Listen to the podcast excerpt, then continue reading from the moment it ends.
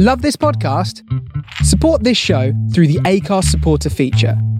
It's up to you how much you give, and there's no regular commitment. Just hit the link in the show description to support now. When you make decisions for your company, you look for the no brainers. And if you have a lot of mailing to do, stamps.com is the ultimate no brainer. It streamlines your processes to make your business more efficient, which makes you less busy.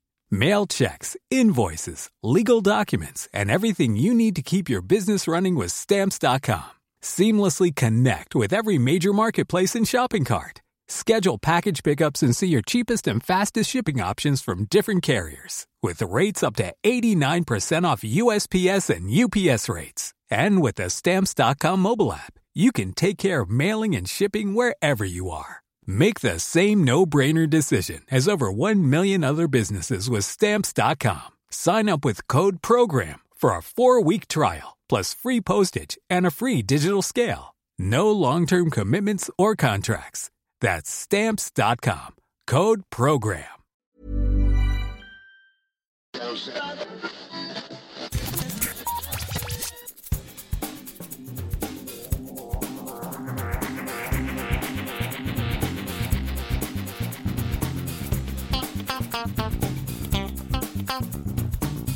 Hello and welcome to episode 236 of Geek Town Radio. I'm back this week with. Kitty, kitty, kitty. I remember to stop for the cat this time. How you doing? I'm, I'm impressed you remembered to stop for the cat this time. So yeah, that's a that's a good positive note to begin the podcast on. I'm really tired. How are you? I'm very well, thanks. As I said before, I, I was going to clip a bit of "I Can't Get No Sleep" from Faithless to go on there, but I decided against it. So yes, Kindness or laziness, we'll never know. yeah, well, exactly. Maybe a bit of both. Uh, so yes, how, how is your insomniac brain coping this morning? It's fine. I don't know where I am. I've forgotten my name and uh, my birth date, but other than that, it's it's, it's completely fine. I, I've just realised I am wearing an Insomnia 56 t-shirt for you in tribute. That's uh, yeah. I'm bling a facial expression. You'll be glad there's no video on this podcast. There's various hand gestures going on as well, I suspect. Um, Yeah, all completely polite. They'd live long and prosper. That's what it is. I'm, I'm sure. Yes, yes, absolutely. So, uh, you, how, what have you been up to other than not sleeping? Board games. Yes, yes. I watched your stream last night. That's a hellishly complicated board game you seem to be playing. Uh, which one? Well, the captain is dead, which is the first one we played um, Yes. by AEG. That one's it looks complicated, but when you're actually in it, it isn't actually that bad. It's kind of it makes a lot of sense when you're playing it. That's basically Star Trek, a board game, Yes. uh, but not. Uh, it's called a jump core, not a not a warp drive and things like that. But it is very similar to a generic episode of Star Trek. Uh, the captain is dead, as the title implies, Yes. and you all take on a different role within the crew: um, an engineer, a, um, a hologram, a scientist, and a security officer, so on and so forth. And within each category, there's sub characters, and everyone has different pluses and minuses, tactics wise, uh, abilities and things they can do. And uh, there's a lot of replayability in that game. It is set slightly too hard. It is not an easy game. Uh, We died on all three goes, and we were playing with different characters with different numbers of players, and um, yeah, still kept dying. We kept repairing the torpedo tubes, only to have them break again, and then. Uh, uh, not being able to destroy the alien warships that were off the starboard bow. Um, it's it's clever. It's well put together, and it uses a lot of terminology that, that makes sense and will be very familiar to people. Um, it's it's good fun. I recommend it. I think of the two games we played, that would be the one I might pick up for myself at some point. Um, Right. It's just very very entertaining, and um, it, it's a mixture of you, if you actually want to win the game. You need to properly be talking tactics and things, but it's also quite fun to play even when you all die horribly, which we did. Okay, yes. Need we needed a soundboard though, because at the end of Right, yeah. everyone's turn, there's an alert and a new card is pulled out, which could damage a system or put another alien spaceship there, or make some aliens appear on a particular area of the ship, or blow up something. And uh, we really wanted a soundboard with Star Trek sound effects. We were listening to Star Trek soundtracks. Sound, I said that before. Star Trek soundtracks. Yeah. Dear God, I cannot speak. Um, and uh, but we wanted a soundboard so that every time we fired a torpedo or an alert sounded or something, I think that's yeah they need to do an expansion that includes some kind of sound effects board. It was good, good silly fun. I think that would have added another dimension to the uh, to the experience. Yes, yes, I think that sounds like a very good idea. Of course, you can get Star Trek soundboards all over the internet, so I mean, you just need to set one up. I'm sure you can get them on your phone as well. So yeah, yeah. maybe just if they next. wanted a specific one for their own. yeah, know, yeah, yeah. It's it's of course not Star Trek.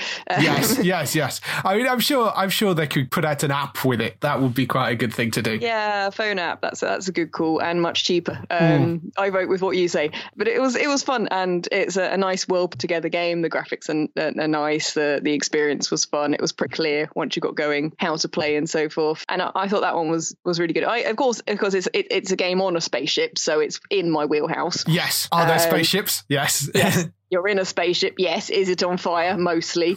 Um, it's very much in my It's like they designed it for you. Yeah. It, it very much did feel like that. Um, but because you've got the different characters with different abilities and they're in different departments, and because it's a completely cooperative game, you're just working together to try and keep the ship in one one piece and repair your jump drive enough to escape.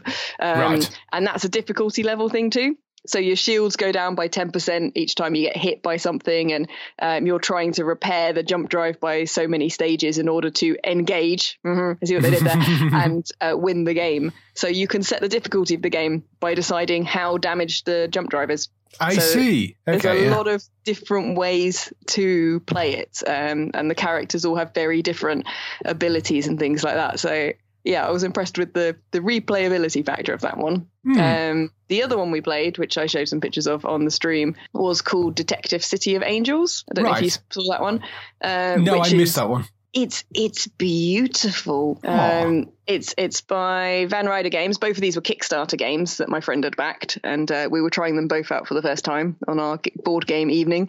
Detective City of Angels less replayability because you're solving cases, and once you know the answer, you know the answer. Yeah, yeah. But you can buy more cases for the game, and some of them are very very involved. And it's film noir in board game form. Yeah. Uh, and everything like your notebooks look like they say detective case notes on them, and they're designed to look like old notebooks. And um, there's all the character art is all kind of like really old fashioned. It looks like it's all off the cover of old murder mystery books.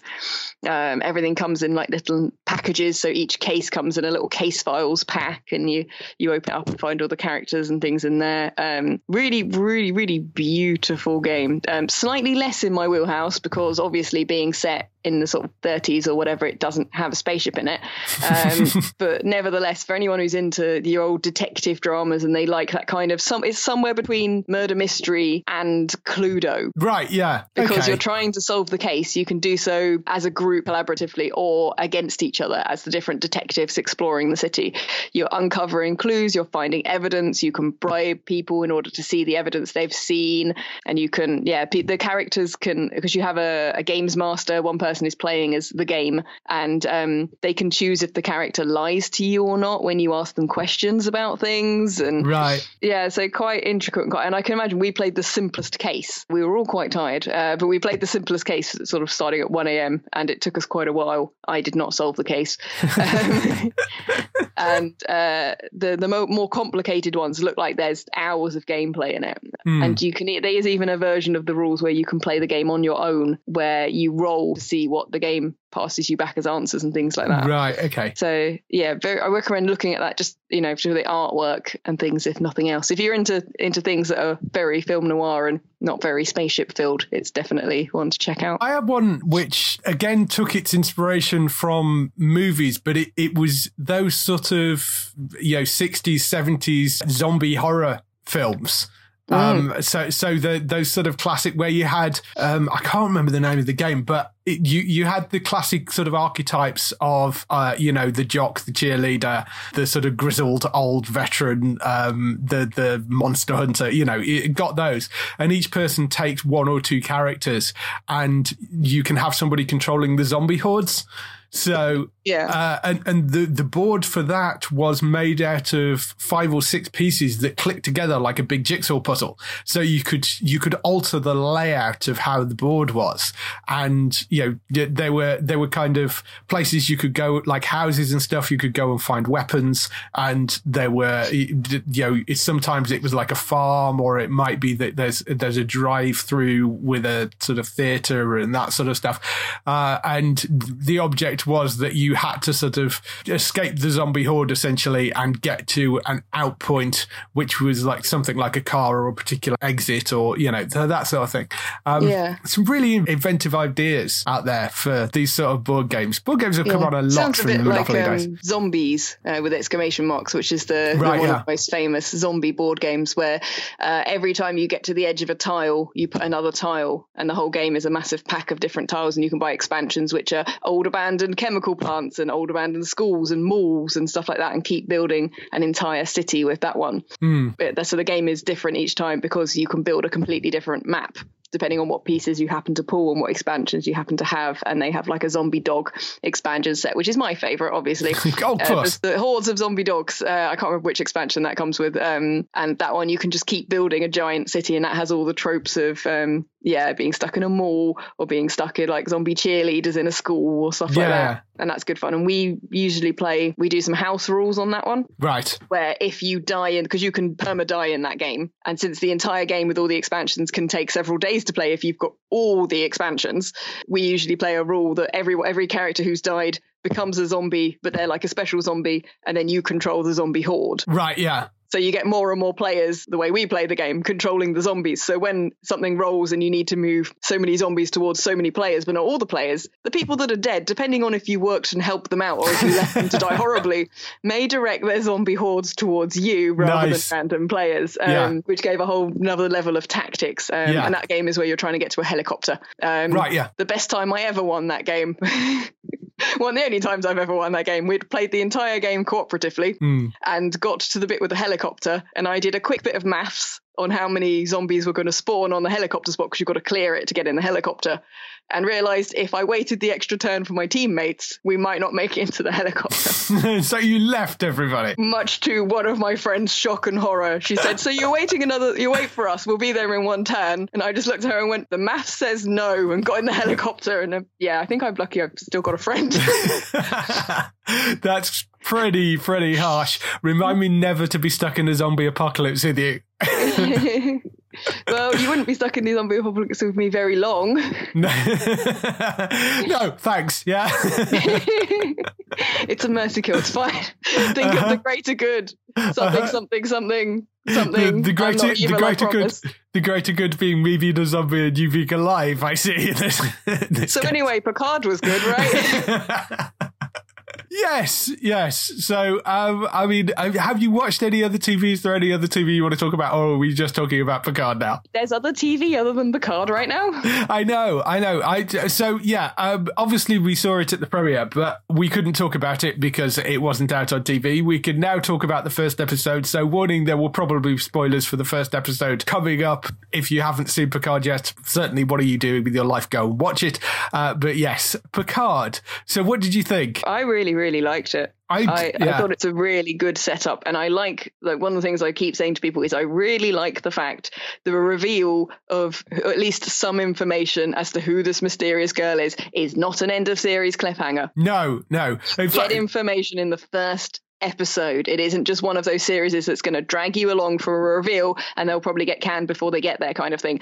Yeah, it is actually a main plot point, not just a hook. Yeah, yeah. I mean, it is very serious plot point about who that girl is, and the surprising sort of turn that takes, given that they've been talking about that character. It's like, who's this girl going to be playing? And like, oh, right, okay, she's not around for that long. Uh, so, yeah. Although the actresses because there is another one. So uh, yeah, it's a really interesting place they take that to, and and it's one of those things they've actually said. You know, as they said at the premiere, we wanted to show you the first three episodes, and they've said since then the reason for that is because they see that as kind of the opening arc is those first three episodes before they've fully introduced everybody and you get a full idea of where the story is going properly.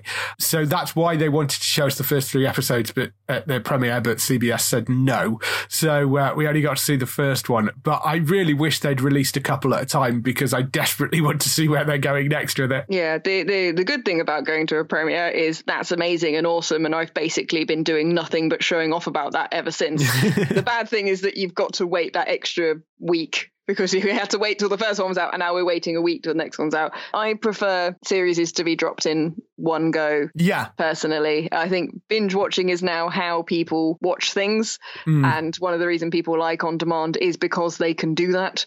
So the weekly release schedule, like, has become something that now I often wait until a series is done and then watch it. Yeah. Um, I'm not doing that with Picard because I, I, I need to know. Yes. Um, but, for the most part, I yeah, I prefer it just the series to be dropped all in one go. Um, so it's it's a little bit frustrating to have to wait, and then we've got that extra week, and I'm not best known for my patience anyway. Mm. So yeah, I, I have tried to fill the time waiting in with showing off about the fact I got to see it first. yeah, I mean uh, it was uh, really enjoyable that first episode. Uh, mm. They've it was funny because a lot of the people that were there promoting it and we interviewed on the red carpet don't show up in that first episode. Actually, I mean it's it's not until I'm guessing the next episode we see quite a lot of the characters. You know, most of that first episode is about Deja and Picard himself and sort of introducing you back into the world and where he is now and that sort of stuff. Uh, why he's not in Starfleet, which we already knew.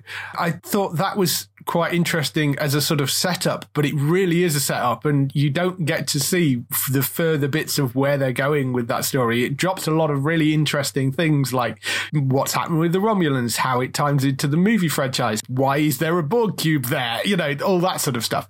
There's some very interesting things in that first episode, but it is very much all set up, and I want to see more of the actual story now. So yeah, I think they balanced and paced it quite well because yes. we have got a lot of this world building to bring people back into the world. I'm trying to like look at it objectively and think how how easy it is to enter if you haven't watched any Star Trek before. And I think they give you enough information that you could, but I suspect most people watching it will be aware yeah. of a lot of the things already. Um, so they don't, you know, it's probably okay that they don't need to explain who the Romulans are, but they do explain how the situation is all set up. So there's enough information there. But because they they give us a massive piece of plot reveal and an explosion and things, you also are getting enough story to feel satisfied from the first episode that way. And it's yeah. first episodes of series are really difficult to balance that well. And mm. uh, then they had like a nice little teasery reveal at the end of the episode for what's what's coming, what's to come, and things like that. And I was like, that works. That works well. I mm. think that it's a really well put together yeah. episode, and definitely. I, I, mean, I knew I knew I was going to like it. I'm also a massive massive Star Trek fan, and I've watched. I think I think I've watched every episode of every series and every movie. I think I'm in the same boat. I'm uh, apart from the original series. I'm not sure I've seen every episode of the original, but I've probably seen them all twice for the original. To be fair, um, right? I've seen a lot of them, but maybe not all of them. But I've definitely seen everything else. It's one of those things that is very close to my heart, um, mm. and I do I do like this. I think it has enough callbacks and enough things to welcome in old fans.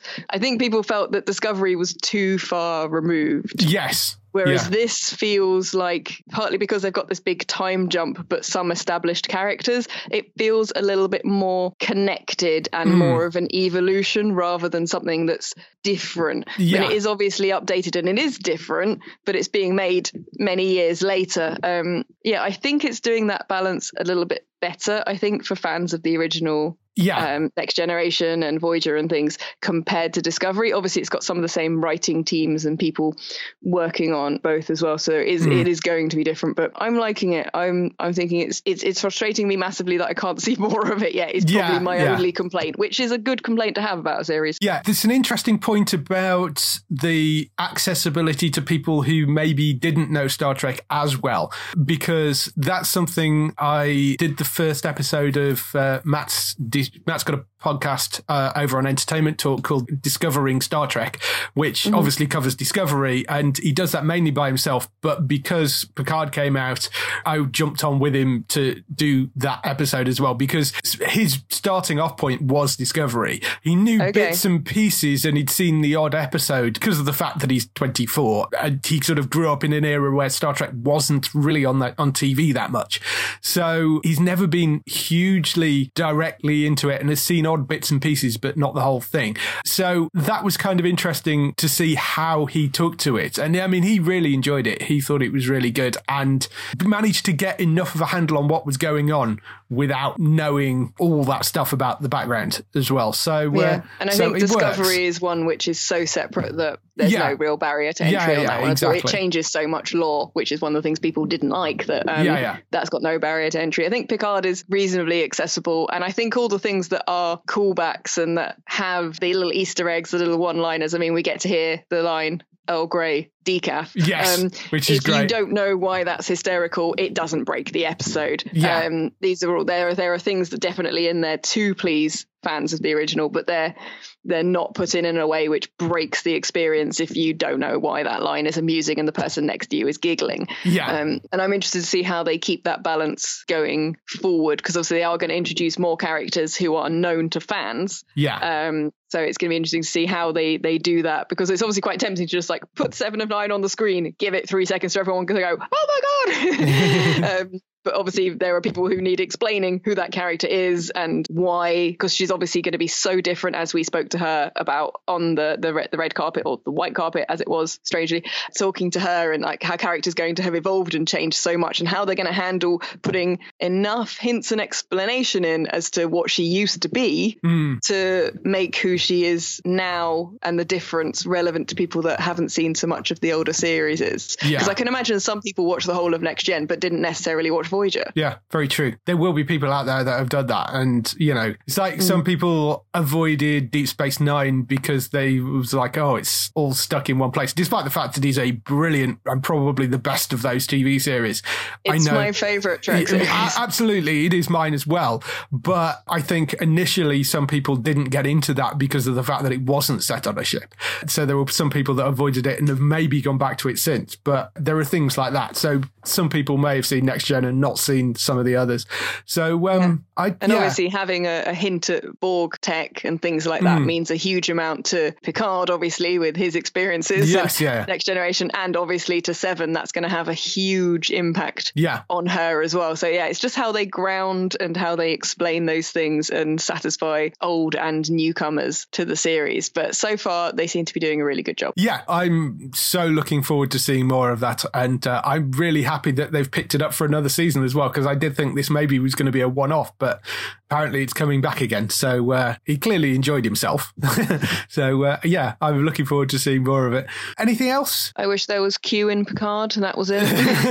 yes, perfectly doable. We already come up maybe, with a, an explanation of how they could do that in one second. So maybe they should do that for the next season. Just a small cameo. I need. I can't. The only place to see Q can't be as Discord in Friendship is Magic, the My Little Pony series. yeah, I know. Can, can I have Q in in in my Star Trek? It's easy. You just just de-age him for one shot, and then he would look at Picard and go, "Oh, are we old now?" And then you would just yes have him without any de-aging, and he could just turn up for a bit. I, I feel it might completely disrupt their subtle, slow-paced yes. plot to have a omnipresent god turn up. Quite possibly, um, but yes, may, maybe yes. a Christmas special or, or something. Yeah, maybe a sort of one-off thing, or I, I don't know. It, that that would be good. I would very happily sit watch that. Uh, yeah, so we'll have I think that's the only disadvantage that I mean, for the most part, I love series that are not episodic. I, I mean, I watch both, but I, I very much love having continuous plot line, even if it's underneath an episodic formula. Mm. But hmm. I think Picard is very much going for a, this is a single storyline.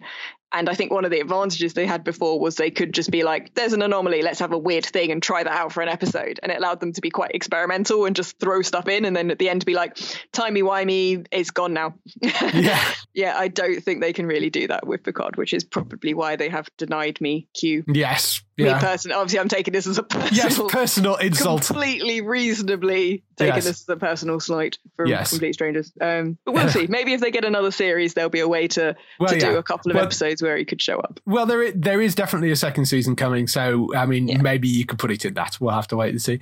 In terms of other things that have been out this week, I finished watching New Amsterdam, the medical drama, also on Amazon over here. That has got to be probably the best medical drama on TV since House. And I know you don't really do these sort of things, but just some of the stuff that they tackle on that show, which are just things that I think a lot of dramas wouldn't go anywhere near.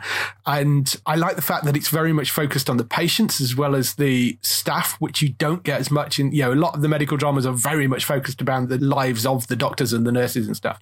And this is very much focused on the issues of the patients as well as the stuff that's going on in the lives of the doctors as well. Um, but some of the issues that they're touching on, I mean, the, the first nine episodes of this season are up on Amazon in the UK. Those last three episodes are really tough to watch in places. There's some really, really dark things in there, but it's brilliant. And uh, if you're going to watch one medical drama, make it that one.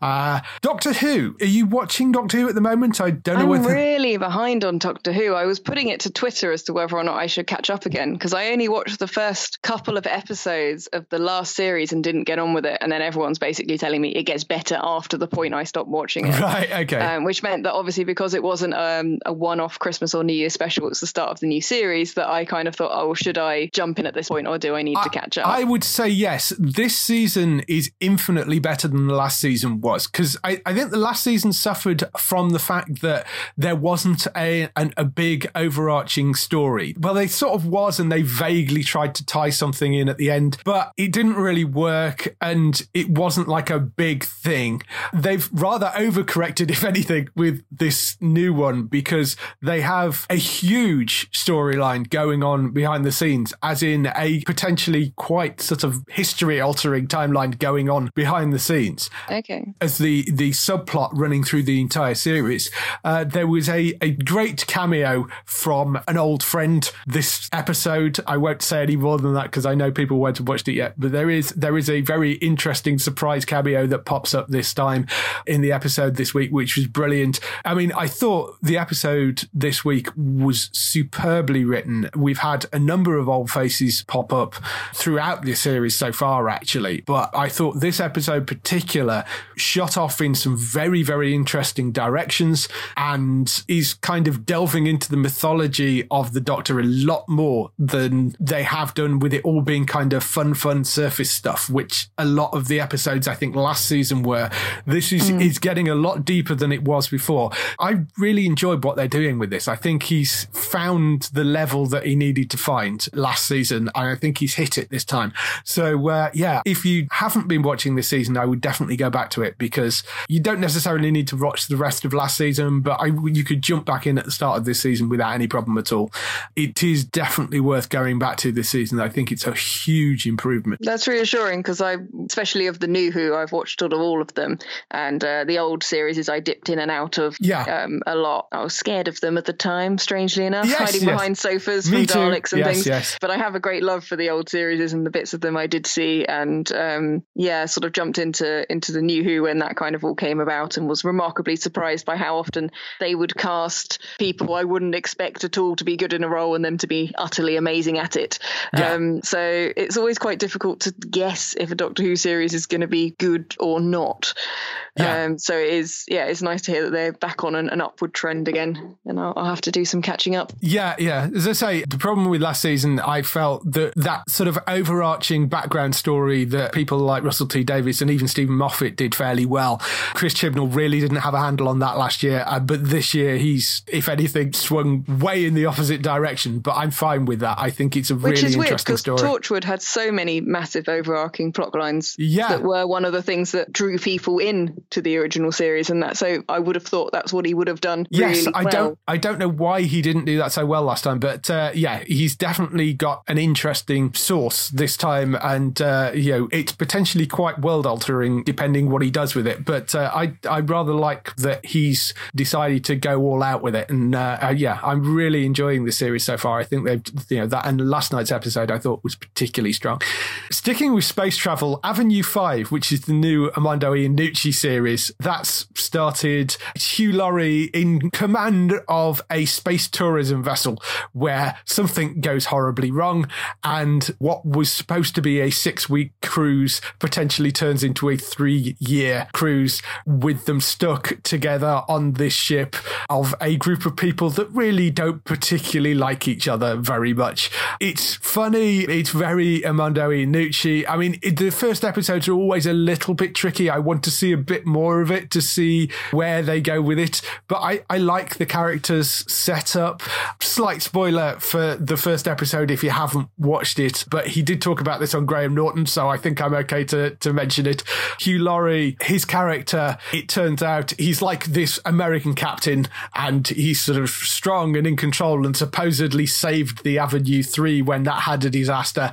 Turns out he's not particularly in control. He's basically a hired actor and he's British. They puts on the American accent because apparently people find that more calming than having a British person in charge. Uh, so that's the the basic kind of premise for it. And the person that is actually in charge, unfortunately, is not around anymore. So it's kind of left up to him to try and keep things calm and keep things moving, despite the fact he hasn't got a clue what he's doing. So, um, I yes, I, I I really enjoyed it. As I say, first episode, it's always a little bit difficult to judge with these sort of things, but I'm really interested to see where else they go with that. Yeah, I need to see it. It's on my list. I mean, it's Hugh Laurie, and the fact you've now just told me there's some slight fourth wall breaking where he's an actor putting on an American accent and no one realizes is um, pretty awesome as well, just as a yeah an extra thing to include. I, I, I need to see it. It's one of those ones that is a little bit left field, a little bit unusual, and just a really good idea. Like, not many people are making that kind of drama comedy type things Yeah, at the moment. those sort of space comedies don't really come out of America. You know, we've got Red Dwarf over here, but that's sort of it so far. So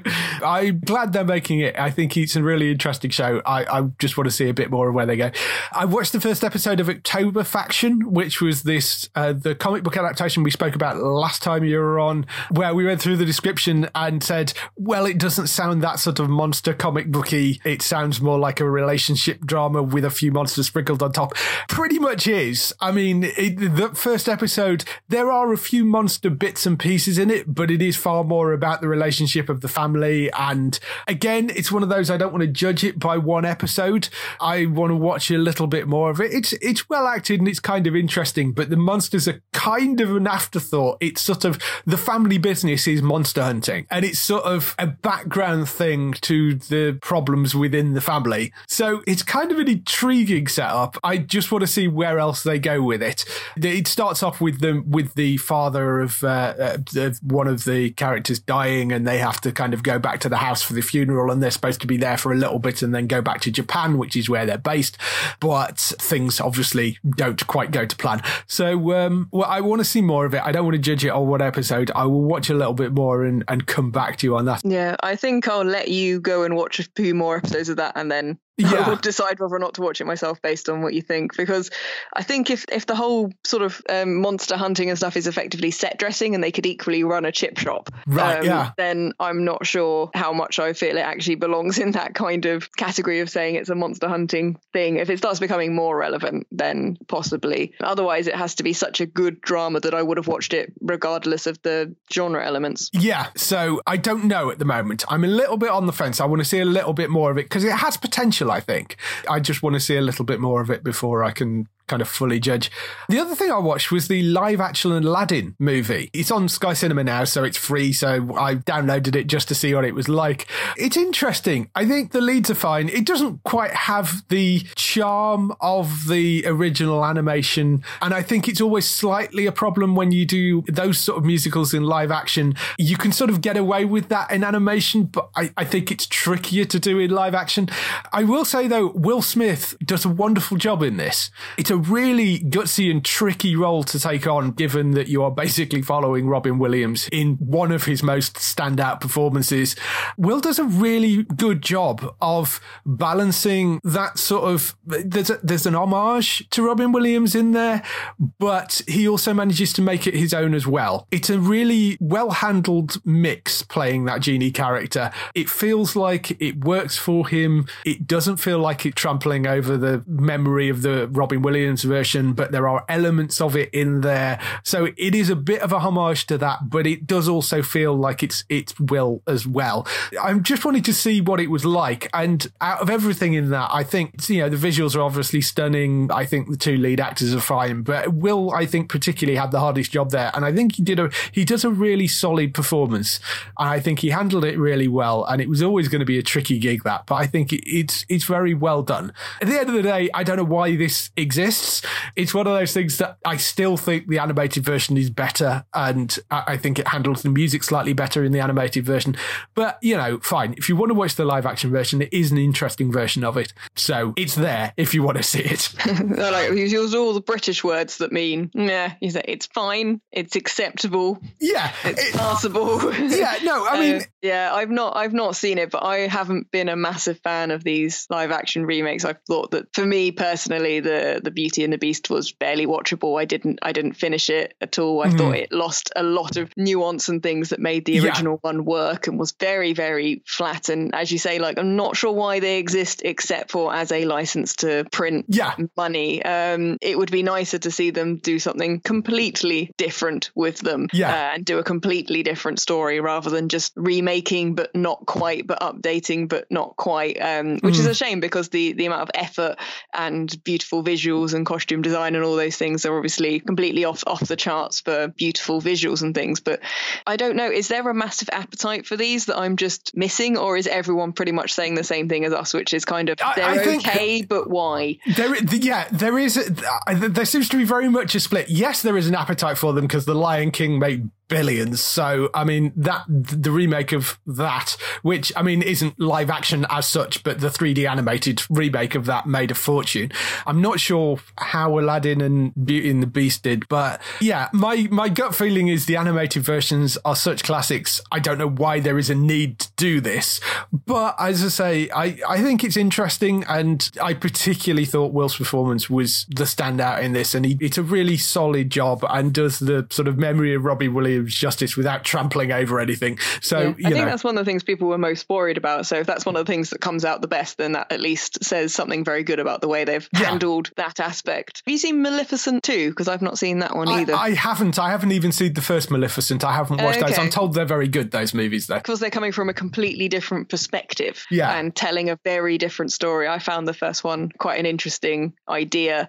And again, when they did the Cinderella, um, yes, that wasn't so much a remake as a as a sort of different twist yes. on that as well. Um, so I think they, I think it can be done. I just yeah, I just like to see future ones being more of a divergence so that you aren't just comparing them to the original. Yeah, no, I, I think that is the slight problem just generally with these live action remakes is you are directly comparing them to the original animated versions and and you know it's like with the lion king and with i haven't seen the remake of the lion king so i can't completely judge that i did see some of the beauty in the beast and i had the same issue with that i just it loses a lot of its charm and it's the same with Aladdin. I think it does lose a lot of its charm when you put it into live action. But you know, if they are going to do it, I think the performance, particularly was was very good in this.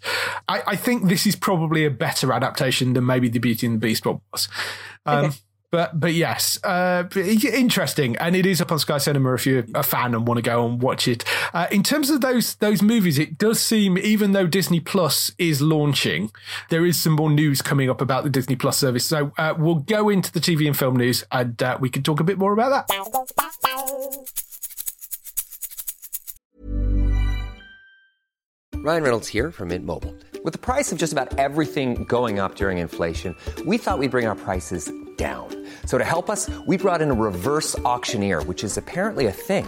Mint Mobile unlimited premium wireless. Ready to get 30, 30, bit to get 30, bit to get 20, 20, 20, bit to get 20, 20, bit to get 15, 15, 15, 15 just 15 bucks a month. So, Give it a try at mintmobile.com/switch. slash $45 up front for 3 months plus taxes and fees. Promo for new customers for limited time. Unlimited more than 40 gigabytes per month slows. Full terms at mintmobile.com. So we kick off the TV and film news with renewals, cancellations, and pickups. Uh, one of the big things that's coming, of course, is Disney Plus is launching in the UK. Originally, it was going to be right at the end of March on the 31st, I think. They're now launching it. They've moved it forward a week. So it's going to be the 24th of March. Don't know why they've moved it forward a week, but they've moved it forward a week. They've also confirmed the cost in the UK will be 5.99 or 59.99 annually. So yeah, I mean, that seems perfectly reasonable to me. I'm going to be okay paying that, I think. Obviously, you get the Mandalorian with that. You get uh, the awesome sounding Jeff Goldblum series, which I, I'm really looking forward to. think sounds fabulous. They have also announced announced that the seventh and final season of the Clone Wars is going to be dropping onto Disney Plus from February the 21st. Obviously, the Disney Plus hasn't launched over here by then, but it does mean that the first few episodes will be available when it does launch, and then you'll be able to watch the rest of them weekly. So there is that as well. I'm kind of torn on it. It has like a very, very epic back catalogue. Also, I believe that's where a, a certain series about a certain Thunder God's brother, maybe. Yes, that is the Loki series will be on there. Uh, which is worth five ninety nine. which is worth certainly to you that is worth five ninety nine. Yes, I am quite looking forward to that. That that does sound good. Uh, and you've got Falcon Winter Soldier coming this year. Yeah. You've got uh, WandaVision coming. So there is going to be a lot of stuff on there, and the entire back catalogue of all the Disney stuff. We don't know exactly what's coming, but based on what they released in America, it is going to be a lot of the Disney back catalogue. I think certainly for families where they're going to be all the new Disney based cartoons and series and things as well, probably going on there as well. It's going to be very easy choice to just say, yep, here we go. We're just going to have all of that. For me, it's going to be sort of weighing up how often am I going to rewatch the back catalogue and how many of the new things do I actually want to see, or do I just get it for a few months to watch the Loki series? yes, certainly. I mean, the Disney, if you've got Disney Life at the moment, I think Disney Life is getting shuttered and is turning into Disney Plus. So if it's yeah. on Disney Life at the moment, it will be on Disney Plus. You can, I think that's probably a given. One of the things that has come out today is it, it looks like Sky is getting very close to closing a deal to actually put the Disney Plus app onto the Sky Q box the same way that they have the Netflix app on the Sky Q box. So you could potentially get it directly through Sky. That doesn't stop it being, you know, you buying it outside Sky. Uh, it's, that's not an exclusive deal. It means it, it will still be available everywhere else, you know, on Fire Sticks and all that sort of thing. It just means that you will be able to potentially, well, if this deal closes, you will potentially be able to, to get it directly through Sky as well, which, you know, is convenient if nothing else.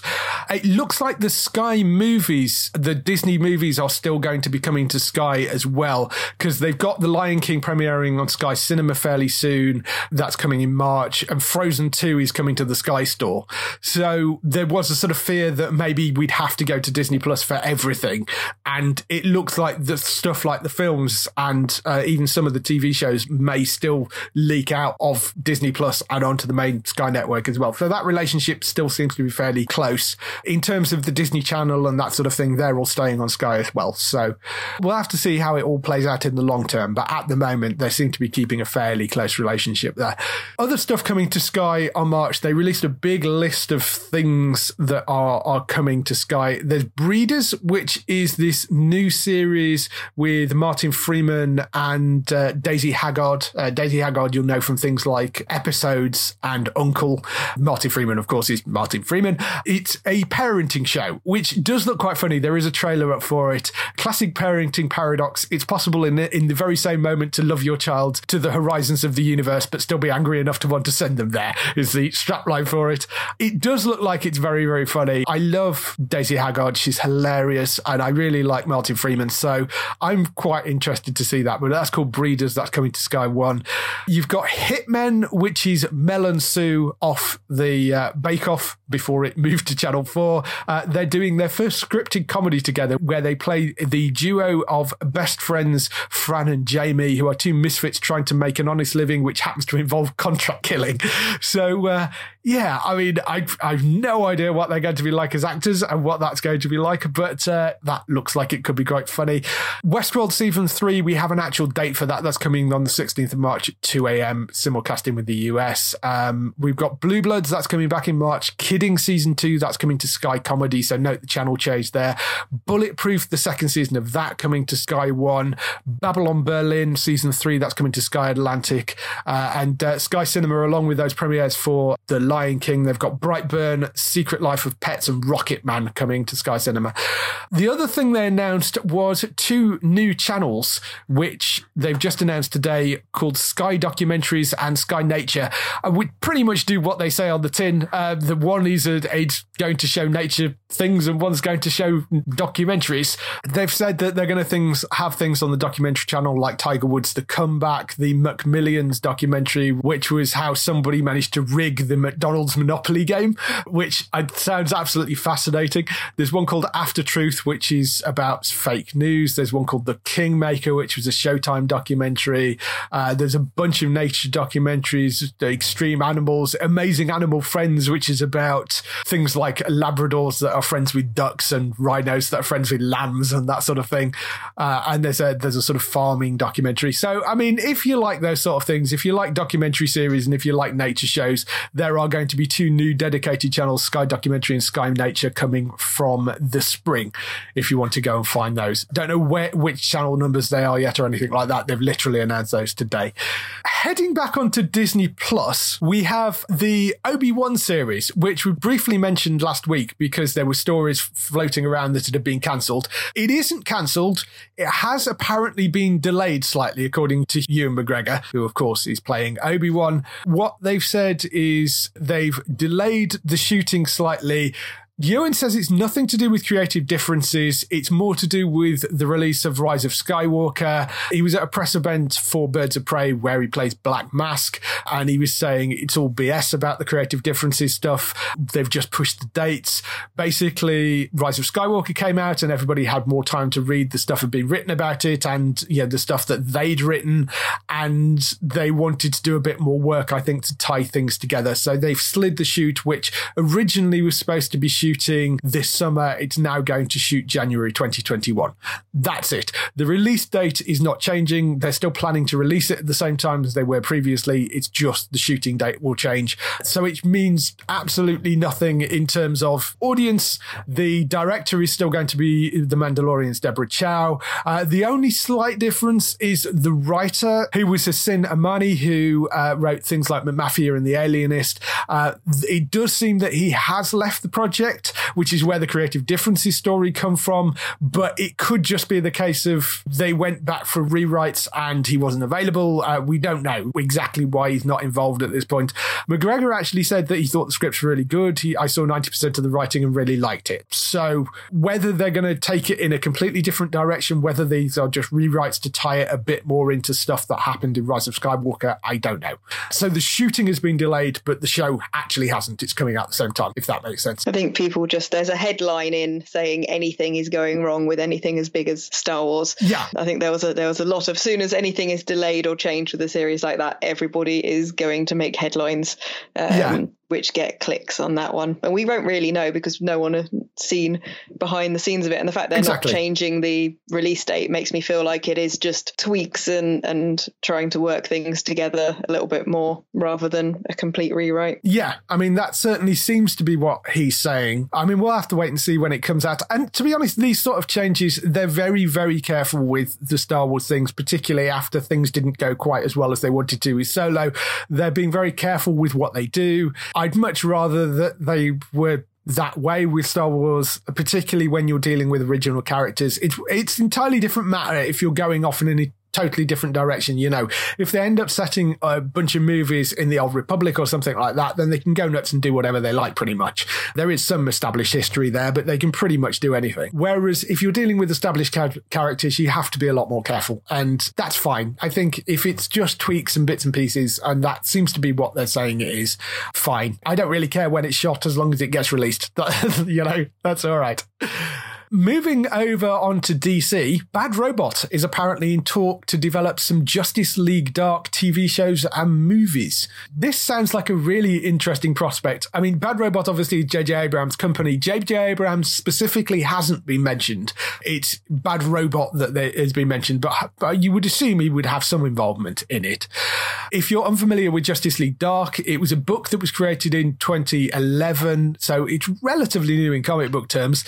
They are a team which are put together that deal with the more sort of mythical and magical elements that, that can't really be handled by the main Justice League. So it was people like Constantine, Swamp Thing, Zatanna, Doctor Fate, Deadman, Wonder Woman actually was in the team for a bit. Uh, you've got people like Frankenstein, Andrew Bennett from I Vampire, Madame Xanadu, Detective Chimp, Man Bat, Phantom Stranger. So it, it's all the kind of more mythical and stranger characters uh, that get thrown together. So it's an interesting sort of group. Intriguing, they're kind of talking about this as being a bunch of TV shows and a bunch of movies. Because obviously we've got some of these characters already. I mean, we've Wonder Woman has her own film, obviously. But I mean, Constantine, Matt Ryan has been playing for the last few years on TV and he's now part of Legends, but has his own show originally. Swamp Thing, we had the sadly one season and cancelled show there. Uh, we had Zatanna Hot show up. We've had Doctor Fate show up on TV before.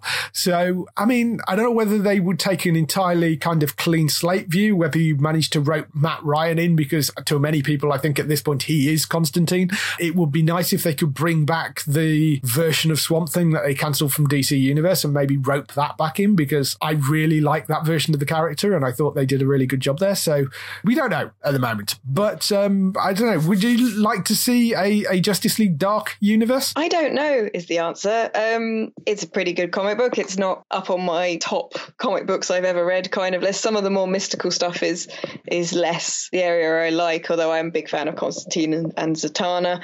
I think it'd be quite difficult for them to use Matt Ryan and people like that because the CW universe is this massive, complicated spaghetti junction of plots and things that don't line up with the comic books. And Yeah. it doesn't, yeah, they have introduced magic into the CW stuff, but I think to get the best series out of this, much as I would love to see Matt Ryan back as Constantine as well, because I think he's a inspired choice. I think he was wonderful, and I was really sad that series got cancelled just as it started to actually find its feet. Um, I think to get the best show out of this and to get the tone correct for it, they'd be better off doing it as a clean slate because it is a bit more standalone in the world of comics as You well, see, rather than yeah. being interwoven. My feeling would be, given that they've just had this big crisis event, and I think there is still a multiverse. I mean, it, it altered things, obviously, that crisis event, but I think there is probably still a multiverse at the end of it. Maybe slightly different to the one that was there at the start of it, but I, I suspect there is probably a multiverse still at the end of that. If that is the case, you could quite easily still use Matt Ryan, not necessarily be exactly the same version that was used on Legends. It could be a multiverse version of that character. I don't actually have a problem with that. I mean, the, you've got Swamp Thing as well, which again could be from somewhere else in the multiverse. I know tonally it's quite different, but then the shift from Matt's own show, uh, the Constantine series, through to the Legend series, I mean, tonally the shift in that was absolutely huge.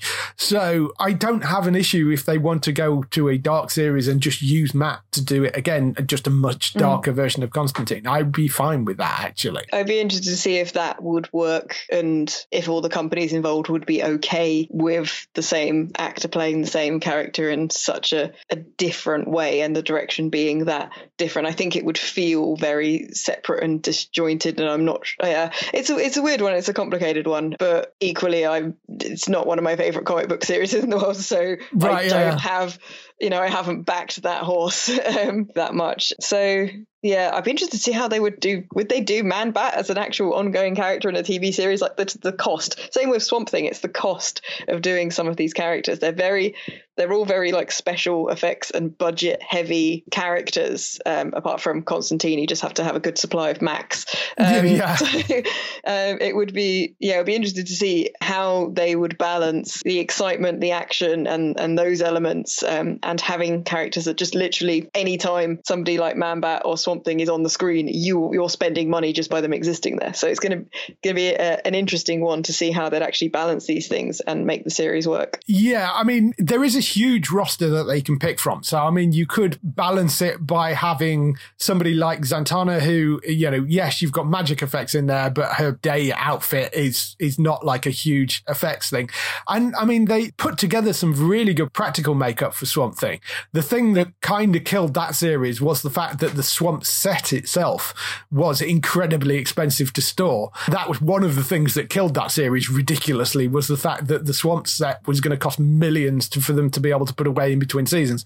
So the actual character makeup itself, I don't think was as much of an issue. So I mean, you could do that. And we've seen like you know characters like Detective Chimp done very well in things like the Umbrella Academy. Yeah, exactly. So it is. Yeah, it all depends on how. It's one of those things where I look at it and go, if you do that for a movie, I can see you could just throw endless money at it.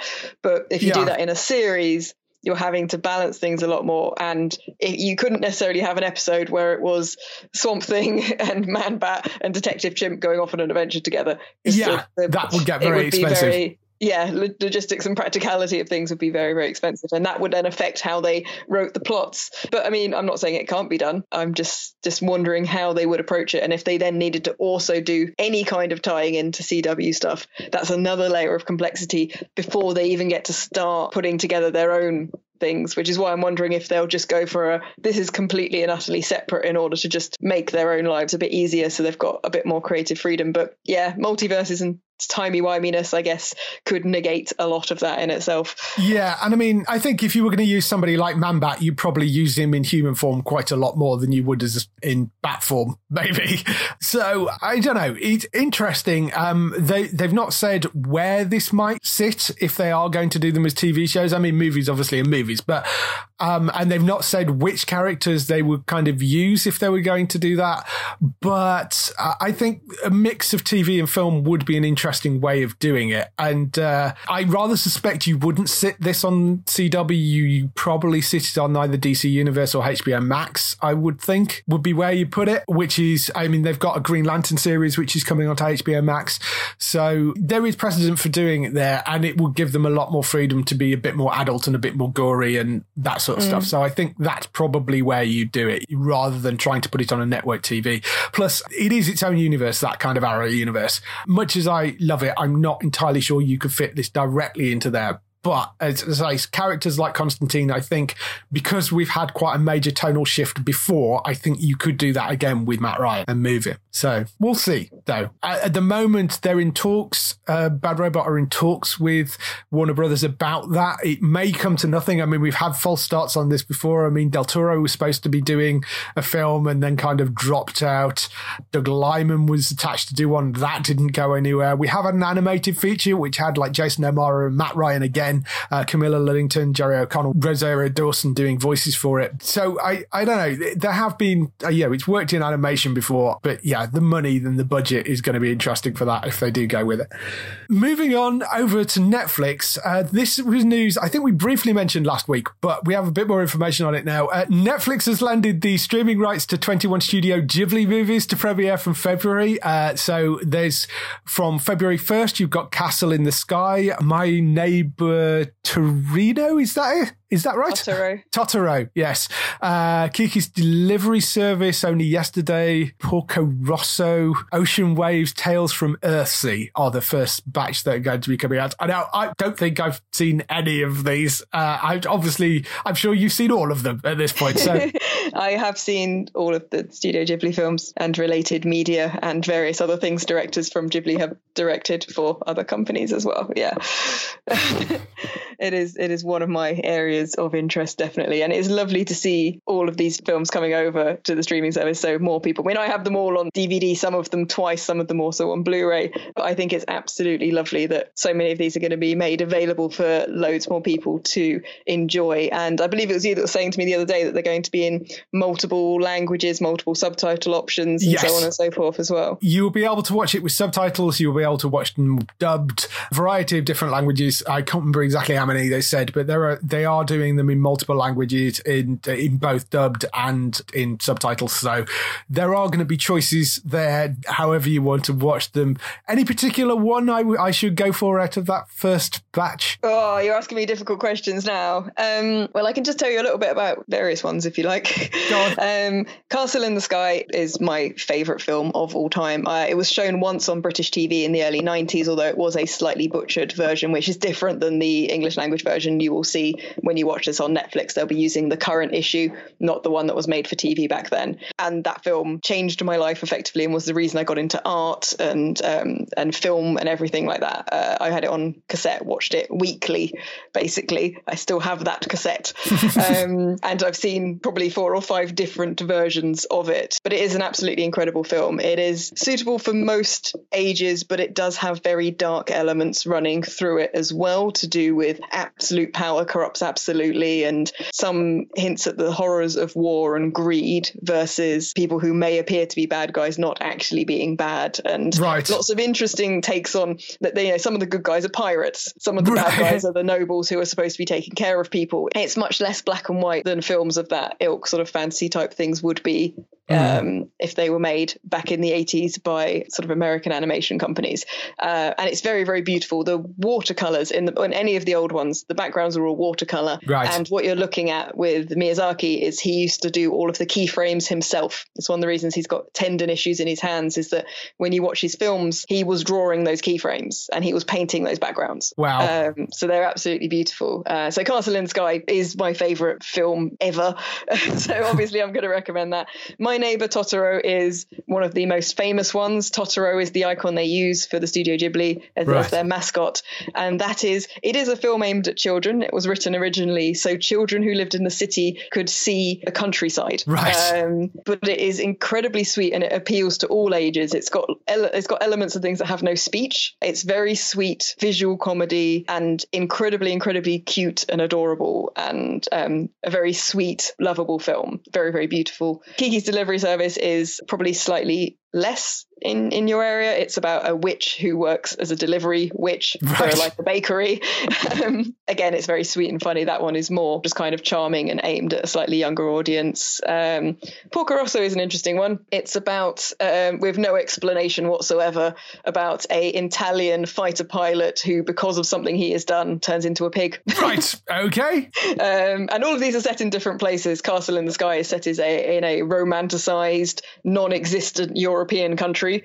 Um, Totoro is set in Japan. Kiki's Delivery Service is set again somewhere vaguely, possibly European, but where witches are perfectly normal and you can deliver cakes on broomsticks. Right. and Porco Rosso is set in Italy with biplanes. They're all very, very different, and they all have something different to offer. And they seem to be releasing the, the schedules. They seem to be releasing a bunch from different years in each batch, which is kind of cool too. Yeah, there's another batch coming on the 1st of March, another on the 1st of April. Uh, 1st of March batch includes things like Spirited Away, which uh, is probably one of the best known ones, I would say. 1st of April includes things like Ponyo on the Cliff by the Sea and Wind Rises. Um, so, I mean, there's, there's a whole bunch of different things you will be able to go and watch over the next few months. 21 movies.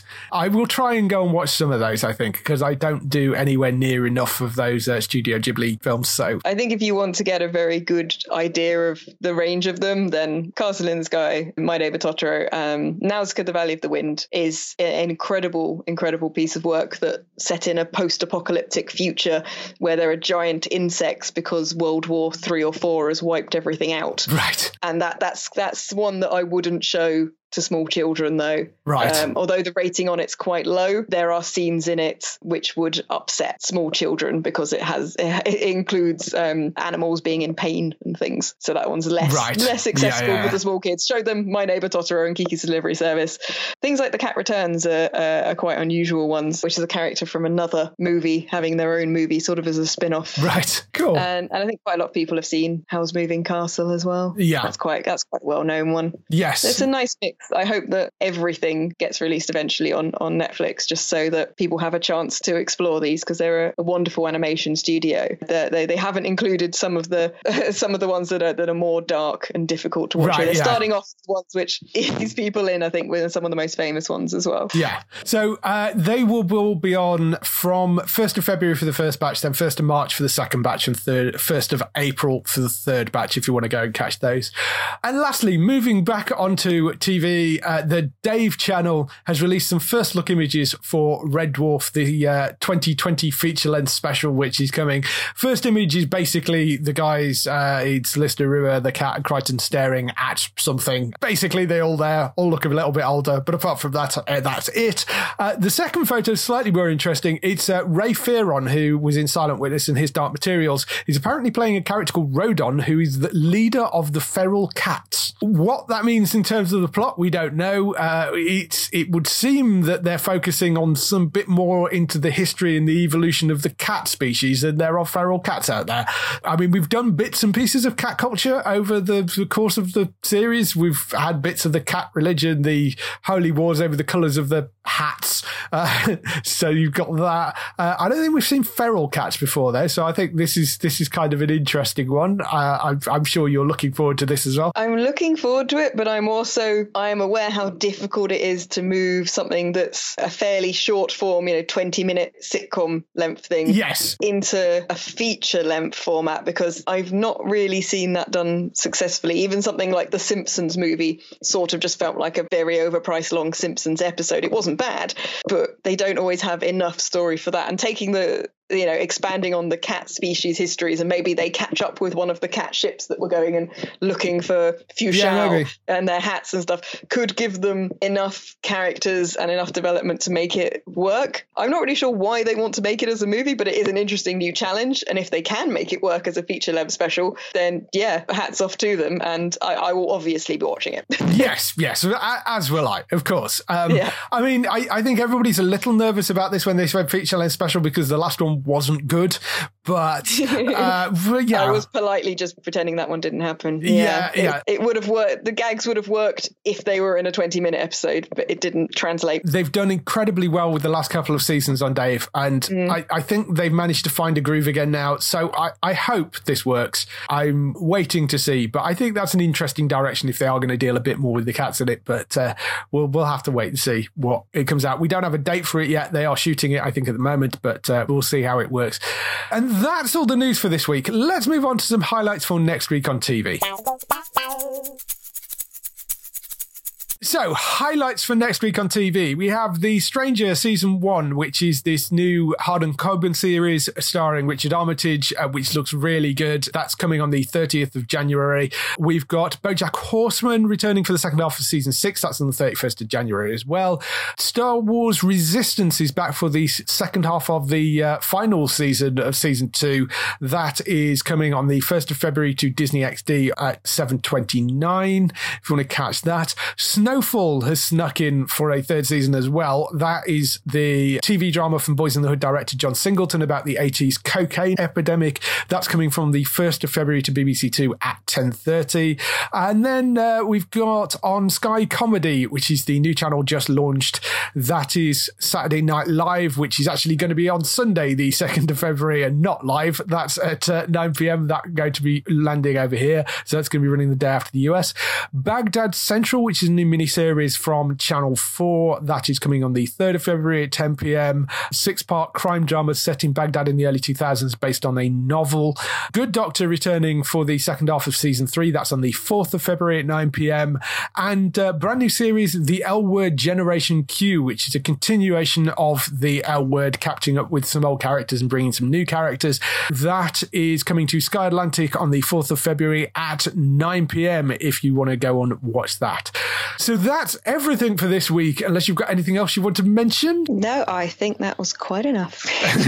Where can they find you in your sleep addled state? if people wish to find me in my sleep addled state, I can be found as Trista Bytes, spelled B Y T E S, because I thought I was being funny, over on Facebook, Twitter, and Instagram. I also have four years worth of YouTube content, and I Twitch stream twice a week as Trista Bytes as well. Go and check out the Twitch stream. It was very, very funny last night when it got into a conversation about the type of sandwiches and things on sandwiches people eat yesterday. It, it, went, it started off about board games, and then we went down a tunnel of watching adverts for old VHS board games, and um, yeah, I don't quite know how it went off on a tangent, but I'm entirely blaming you guys, and I, that's my story, and I'm sticking to it. It's fine. Tonight we're playing Diablo three, so that will hopefully keep the conversation away from sandwiches. Yes, uh, there were some very interesting sandwich choices that came out last night. Um, so for us, obviously, you can go to geektown.co.uk throughout the week and see all the latest air date information. If you want to get in touch with your questions and comments, you can email us on podcast at geektown.co.uk. Leave a message on the website post. Find us at Geektown on Twitter, on Facebook at facebook.com forward slash geektown, on YouTube at youtube.com forward slash geektown, and on Instagram at geektown UK. Also, check out the feed. Watch out for more behind the scenes podcast coming up later this week. That is everything. We shall see you next week. Bye-bye. Bye.